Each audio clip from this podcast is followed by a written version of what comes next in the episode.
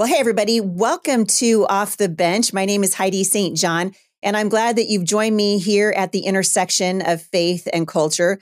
Recently, I told you that we've been making some changes here to the podcast. After we passed 32 million downloads, we decided we were going to extend the podcasts a little bit and take them from five days a week to three days a week. One of the changes that we're making is that I'm inviting pastors to come on the show regularly with me. And the first person I called was my friend, Pastor Phil Hopper. Phil Hopper, many of you know him. I've had him on the show before, is the senior pastor at Abundant Life Church in Lee's Summit, Missouri, one of my favorite places to go worship when I am out in that neck of the woods. And he's joined me today to answer listener questions about theology and about culture. It's a wonderful opportunity for you to submit your questions. We're going to talk about how you can do that at the end of the show. I can't wait for you guys to engage with Pastor Phil. Stick around. I think you're going to be encouraged.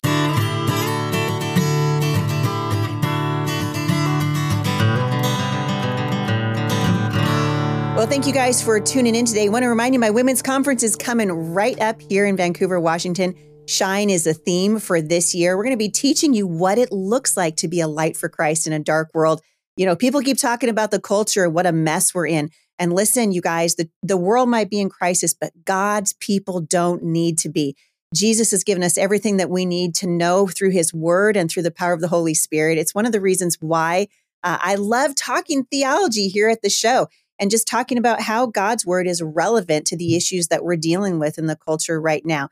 And there's no one better suited to talk about this with me than my friend, Pastor Phil Hopper. And I've invited him to join me. I'm so glad he's here. Pastor Phil, welcome back. Heidi, it is always a joy. I'm so thankful I get to do this with you. Uh, two things I love talking about are the same two things you love talking about. We love talking about the Word of God and the truth of God's word and how it intersects modern culture today in a modern age of Christianity. So it's a joy. Thank you again for the opportunity.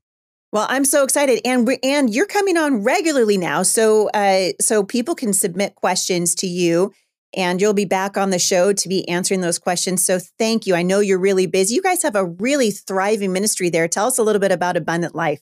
It is. It's very exciting days, guys. I'm telling you, for all the bad news you hear and That's all right. the decline of Christianity and churches are closing, I'm telling you, there's so much good news in the middle of the bad news. In fact, I'm convinced in some way we're experiencing a, another Jesus revolution like the one you read about from the late 60s, early 70s, in the middle of the sexual revolution. There was a spiritual revolution going on of the youngest generation, a move of God and uh, it really changed the 70s, a whole decade, and many of the great Christian leaders today that are kind of in the twilight uh, mm. were young young people then in their teens and 20s came to faith, and so we're seeing in some way a similar move of God with the Gen Zs and the young millennials um, really pursuing the Lord. First generation Christians in our church. I mean, people that weren't raised at all in Christianity or mm-hmm. in the church and they're coming to faith. So these days are exciting. We're launching new campuses in our city and new churches around our country.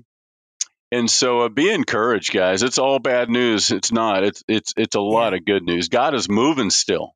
Yeah, He is. And I think part of what you're seeing, we're seeing here, right, at Firmly Planted and in the Homeschool Resource Center, people who even just a few years ago would never have considered taking their children out of a government school or coming and saying, okay, something's wrong. Something's wrong and that's what this younger generation is asking right? They're they're they're starting to say okay we've tried this we've tried that it's not working. Tell us a little bit about this jesus who you say changes lives. Yeah.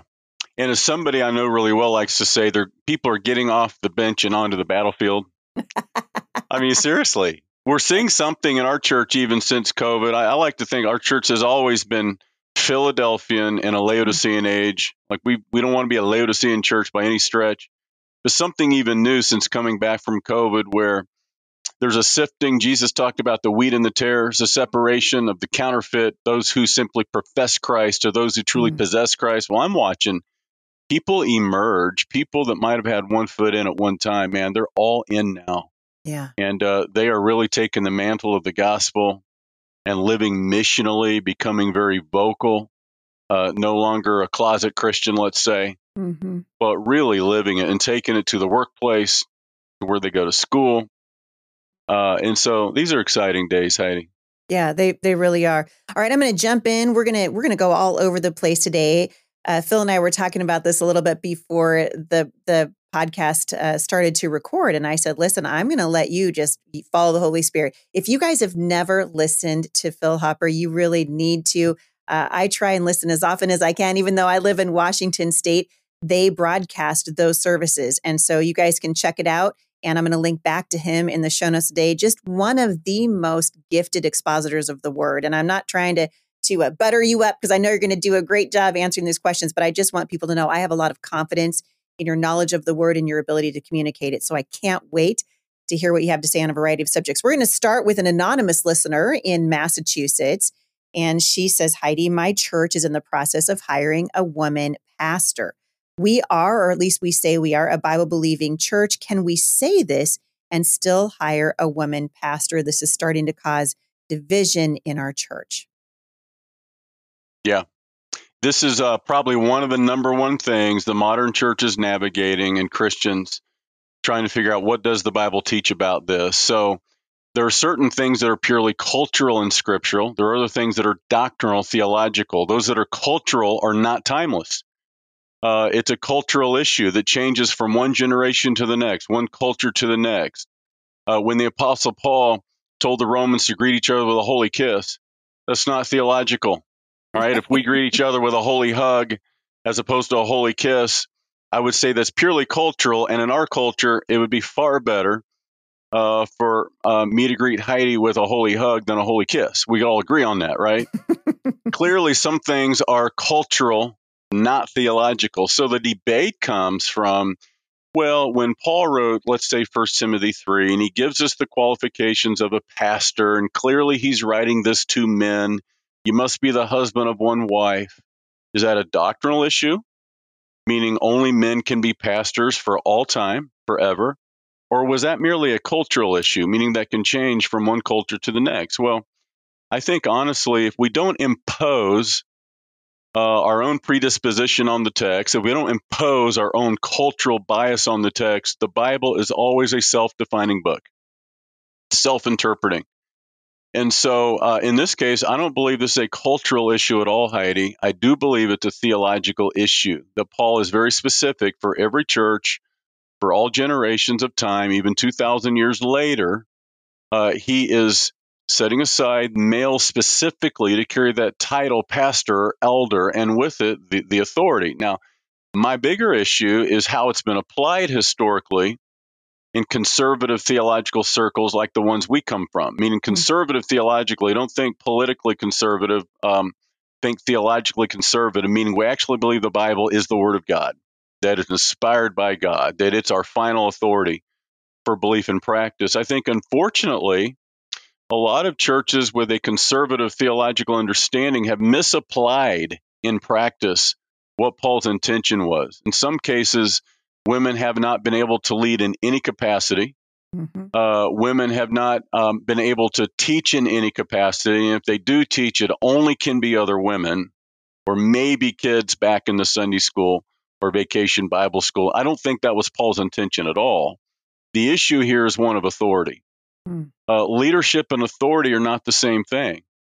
Uh, women can lead on various levels uh, within the church structure.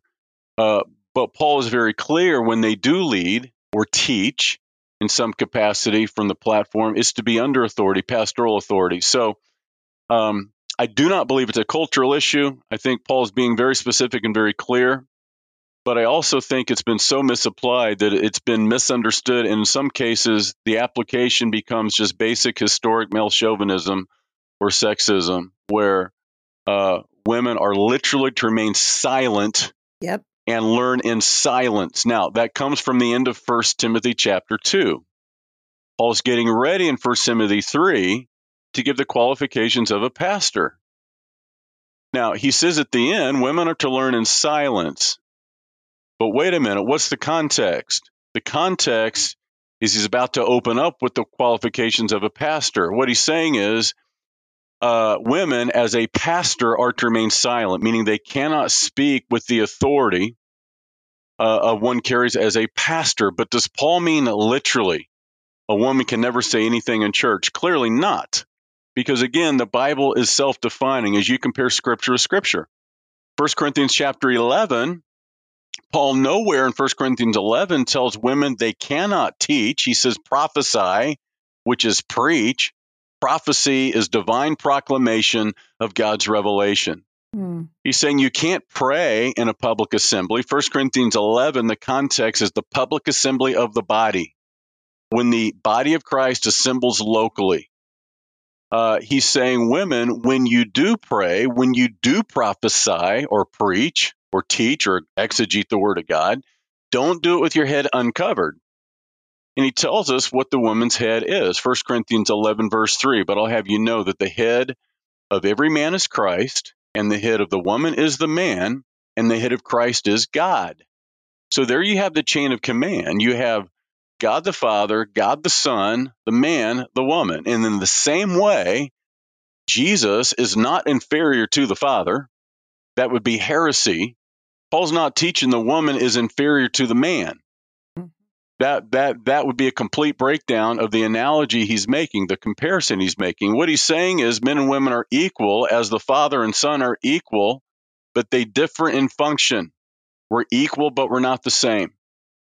When you need mealtime inspiration, it's worth shopping Kroger, where you'll find over 30,000 mouthwatering choices that excite your inner foodie. And no matter what tasty choice you make, you'll enjoy our everyday low prices, plus extra ways to save, like digital coupons worth over $600 each week. You can also save up to $1 off per gallon at the pump with fuel points. More savings and more inspiring flavors make shopping Kroger worth it every time. Kroger, fresh for everyone. Fuel restrictions apply. And what he's teaching here is that as long as a man is submitted to his head, who is Christ, and the woman is submitted to her head, who is her husband, or uh, if she's single, her pastor specifically, uh, then the blessings of God can flow from heaven. And you're walking under that authority. Authority is not meant to oppress, it's meant to protect. And so, uh, authority that feels like oppression is, is not, it's, it's an abuse of authority. Uh, and unfortunately, there's been a lot of abuse of authority for many generations. It's true in many capacities pastoral authority, spiritual abuse. Uh, you know, uh, husbands will use these verses as some type of way to browbeat their wife into yep. submission. Mm-hmm. Uh, and that's nowhere what the Bible's teaching about mm-hmm. male authority or pastoral authority. And uh, unfortunately, it's been misapplied that way many times. But uh, unfortunately, Heidi, there are short questions, no short answers. The the short answer to summarize is I do believe that male specifically is what's in view for all time. It's a theological issue that God has set aside, pastor, that title and authority comes with it for men. And if in fact we believe the Bible is our final authority, and we're not letting the culture impose itself on the teaching of Scripture, then it says what it means and it means what it says. Mm-hmm. And that's why we, we don't ordain women at Abundant Life to be pastors, but we do allow women at Abundant Life to teach uh, or even preach in a public assembly of men and women, because regardless of what people's been taught historically, the Bible doesn't say women can't do that. In fact, uh, Heidi St. John has done it on more than one occasion. I hope she'll come back and do it again. Well, I'd love to be invited. There's really, I mean, I have a few favorite places that I love to go and just be involved in ministry, and Abundant Life is one of them. I so appreciate that. This is this gives, I think, uh, your your biblical perspective on this is bringing freedom, right? It brings freedom because we understand the spirit uh, of the Word of God, and we hear God's heart toward women. And I think you rightly pointed out that uh, unfortunately so much damage has been done to sisters in the Lord, women who God has given gifts to and their desire to serve the Lord. And then they take that gift to the church and it's just squashed. And I think sometimes in many ways just squandered. And I love uh, this sound biblical uh, exegesis that you bring to this topic. We had another anonymous listener write in from the great state of Florida, and she wants to know what your biblical thoughts were and perspective on deliverance ministry and casting out demons from Christians. Wow, okay. that's a that there's a there's a heart stopper for you. Let's let's talk about this. Uh, I've actually written two books. Um, about spiritual warfare. Indeed, I'm Coming, pretty sure I wrote the foreword yeah, for one of them. You sure did. Fabulous. Best forward ever, I might say. Okay. so, uh, especially coming from a law enforcement background, there's so many parallels that I think God showed me in the 90s when I was a KC officer, SWAT cop, that I had no idea the way God was preparing for me for ministry when the mm-hmm. Apostle Paul would refer to the warfare spiritually, the warfare in the heavenlies. And uh, so, um, defeating the enemy was the second book, Heidi. The first one was uh, the I'm sorry, defeating the enemy was the first book on how the enemy tries to overcome us, hold us hostage, take us prisoner. Um, and then the weapons of our warfare, you wrote the foreword to. That's a study of Ephesians 6, the armor of God. Mm-hmm. And in the opening pages of that book, I actually share my personal experience casting out demons. Um, and I make this observation coming from my own background historically in conservative theological cir- uh, circles and churches that certainly would have believed in demons, certainly believes in the satanic. Uh, there was still a sense of um, they they might believe it theologically, but certainly don't believe it practically. Right. So it's what I call the wasp theology of Satan. Uh, when I was little and a wasp would fly by me, my mom would always say, "Don't bother it, and it won't bother you." just just don't look at it. Just act like it's Jay, not there. Jay would wish that I would do that. You know, Phil, a long time ago, we had a bee in the window, big old bee, right? I think Jay and I had been married for just a few years, probably like 1991 or something. And I was like, "Don't worry, baby, I'll get it." Take out the broom, and I knocked the entire window out. I was like, "Bam!" He, he, Jay looked at me, and was like, "Well, you got it." Something about that doesn't surprise me at all. Like You've been getting off the bench onto the battlefield a long time. Take that bee out. That's right. I took out the bee. I took out the window. It was a little expensive, but yeah. you know, we worked it yeah. out. hey, so I was taught, on the other hand, oh no, no, no, don't don't go to war with that bee. Just look the other way. Yeah. Act like it's not there. Well, here's the point. It might work on a wasp.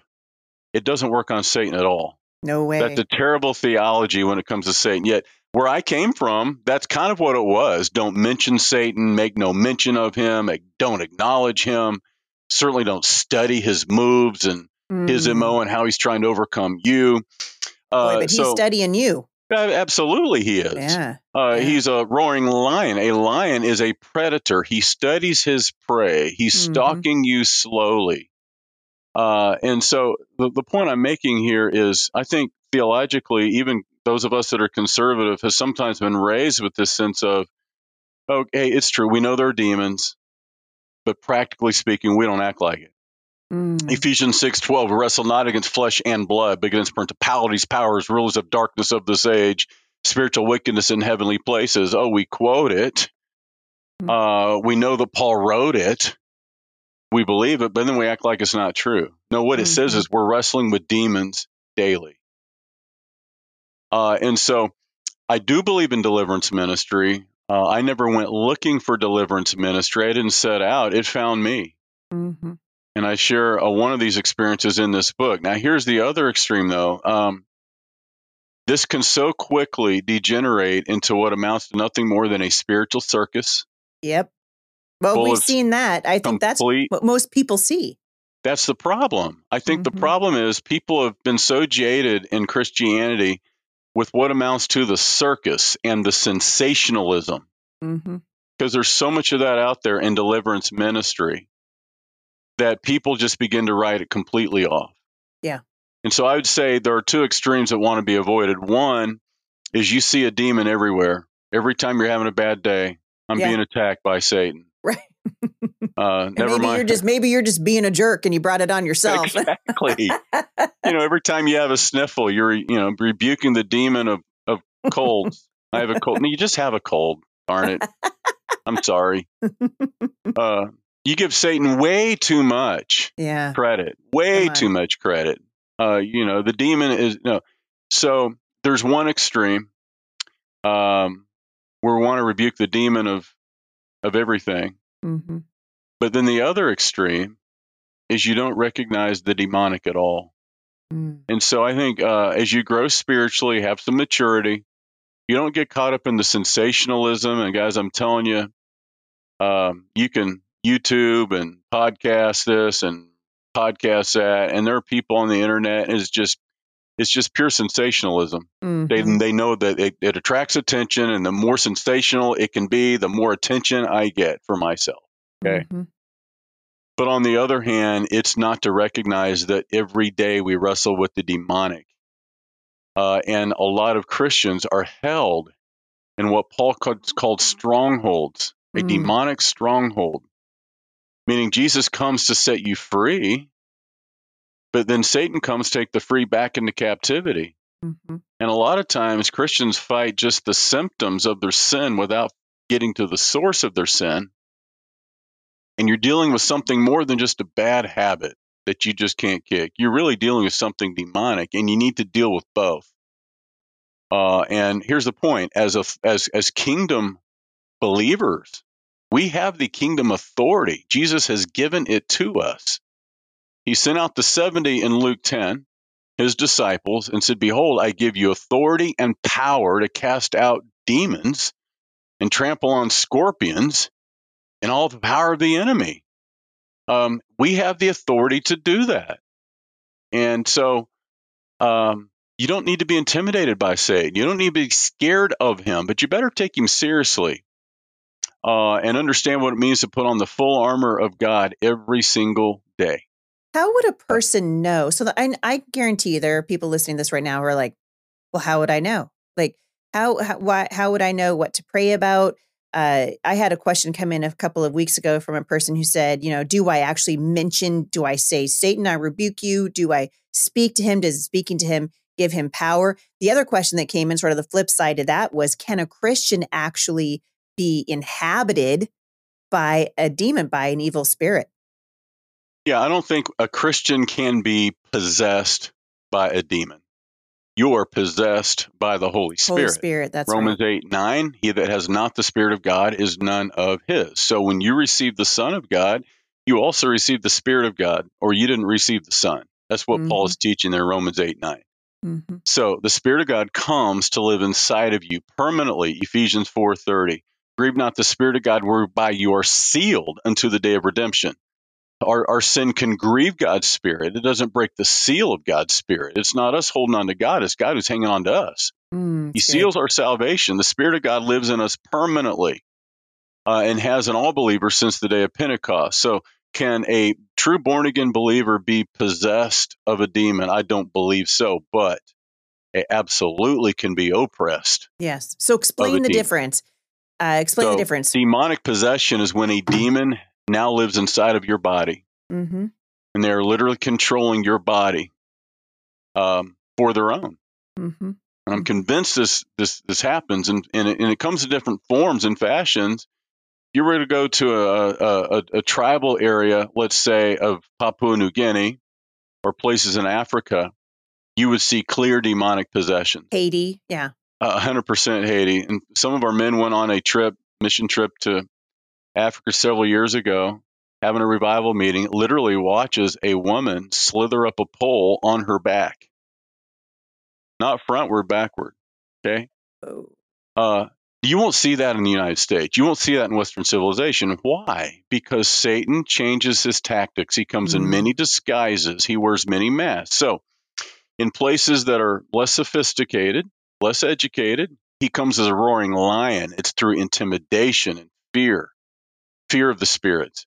Here, he doesn't come as a roaring lion. Second Corinthians chapter 11, what? Paul said, Beware that you're not deceived like Eve was deceived at the tree.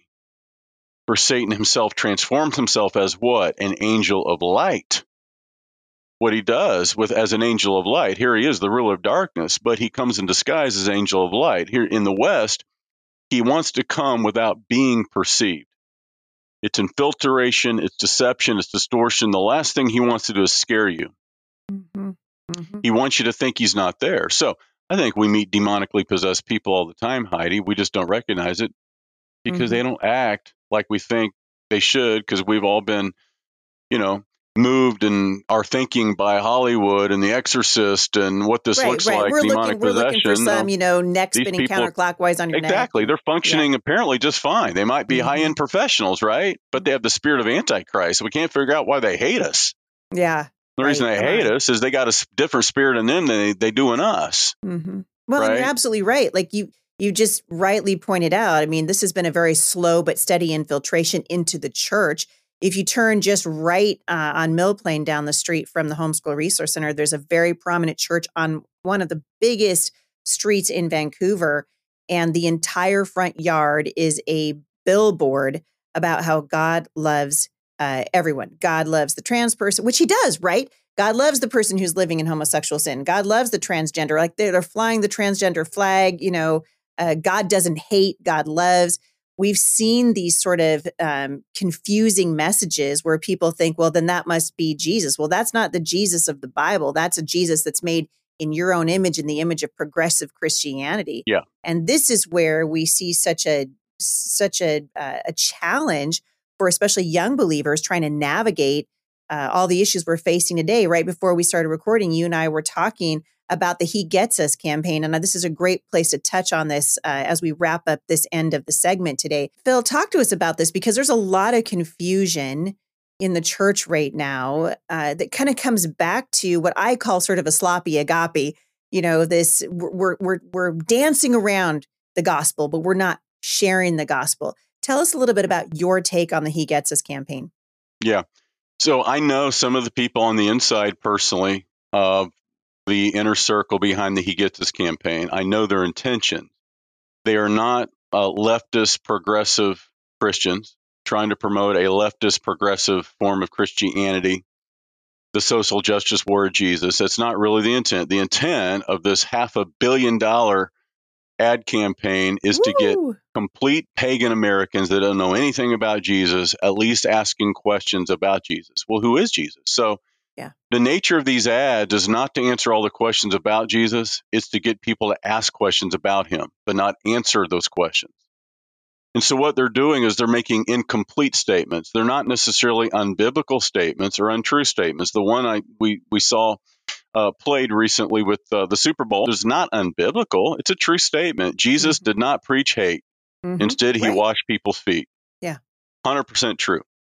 So it's meant to get people that don't know anything about Jesus asking more questions. And then if they'll go to the website, click on that link, uh, hopefully that link will take them to where they want to know more about Jesus. They click on another link. Eventually, they click on a link that will take them uh, to the website of a local church in their area where they can ask a question about who is Jesus. We actually, for the last year's Super Bowl, were one of those churches out of thousands that was prepared to take some inquiries about Jesus during the Super Bowl. And we took a few that week, not that many. Uh, and so, which is amazing when you consider how large of an audience uh, that that yeah. ad was played for. And it makes me wonder just how effective it really is because mm-hmm. we we were a part of that and we didn't get we got some but not a lot and and the ones we did get uh, sometimes it was uh, hey i need help paying my utility bill mm-hmm. that was mm-hmm. the real inquiry okay mm-hmm. And so um, it's probably not as nefarious as a lot of you, your viewers might think it is because mm-hmm. mm-hmm. i know the people behind it i know the heart behind it i know the reason they're doing what they've done making these kind of incomplete statements ambiguous it's meant to pique the the curiosity for an unbeliever, make them want to know more. Okay. Mm-hmm. Um, I think it's a fair criticism, though, Heidi, personally, that when you have an audience of a hundred million people, no this Super Bowl was the right. the most watched Super Bowl in Super Bowl history. I mean, a, thank you, Taylor Swift. Yeah, no kidding. it was a Swifty Bowl. You mean it's not all about Patrick Mahomes? What? um, but here, here's the point. I, I think it's when you're spending a half a billion dollars and you spent share the know, gospel million, millions of dollars on that Superman. Just share the gospel. Come on, make it clear. Yeah. This may be our only chance to put it in front of people. Mm-hmm. That'd be where I feel like uh, I've been disappointed. If I'm disappointed at all, I am disappointed yeah, that the gospel hasn't been more clearly displayed and clearly shared mm-hmm. uh, along the way. Well, it, it isn't even, uh, I mean, my staff was looking at it this morning and they're saying, look, it's not even on the website. No one can even find it on the website. There's no like clear, like, this is the message of the gospel. Here's why you need it. You know, yeah. nothing about sin, nothing about really nothing. It was just this sort of, isn't this sweet? Jesus doesn't hate. I, I think that's a miss. I do. Yeah. I think it's a huge miss. I think that a lot of people will take that first step, maybe even click. Hmm, mm-hmm. Let me go to that website, find out more about this. Who's and they behind still don't get the gospel. And they still don't get the gospel. I just yeah. think that's a huge miss, Heidi. I really do. Yeah. yeah. yeah. Well, and I think it goes back to what you were saying at the at the onset of the show today, which is we have a generation of people who are literally they're asking now. They're seeking, they're looking. We need to be ready for to give an answer, right? Isn't this the command of every Christian to be prepared to give an answer for the hope that yeah. lies within us? So we need to give the answer, not yeah. more questions. Let's start yeah. giving answers. Because mo- what what they end up with, even if they make that first click, they still don't know who Jesus is. Yes. They end up thinking, well, Jesus was just an awesome guy. Yeah. He was He's just great. an awesome he didn't dude. Hate people. Yeah. He didn't hate people. He washed people's feet. Um, yeah. And it presents him. He was a man. That's not a that's not an unbiblical statement. He was a man, mm-hmm. but he was much more than a man. And I think they they have to learn eventually, and in this case quickly, because we all know how social media works. Boy, you don't get forever with people.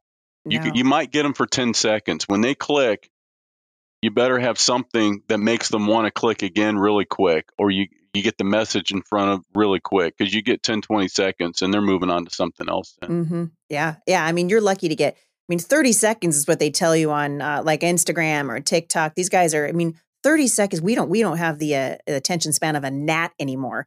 And so, if that's the case, we better get the message uh, through quickly. Listen, we're out of time for the regular show. Phil's going to come back for happy hour, and we're going to be talking about something really important, and that is the teaching, the, the biblical teaching on hell. There are a lot of evangelical Christians right now who have abandoned this teaching. We're seeing it more and more uh, in the church in the form of so called Christian universalism. This is a question that comes up quite a bit. So, we're going to be talking about that and wherever else the Holy Spirit takes us in happy hour. Phil Hopper, you are a national treasure, a dear friend to me. I so appreciate your counsel. Thank you for coming on uh, the regular show today. I really appreciate it. So thankful. Love you much. God bless. For more information on my guest today, you can go to HeidiSt.John.com forward slash podcast. I will link back to the ministry of Pastor Phil Hopper and the wonderful things they're doing at Abundant Life Church out of Lee Summit, Missouri. You guys check it out. Uh, I know you're going to be blessed. For those of you who are subscribed to the show, stick around. Phil's coming back for happy hour. We're going to have ourselves a hoot and holler and good time and continue talking about some of the issues of today that I really think we need to start wrestling our way through. The Bible says that we should be prepared, ready to give an answer for the hope that lies within us.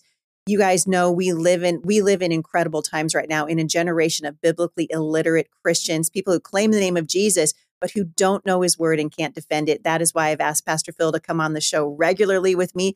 We would love to hear from you.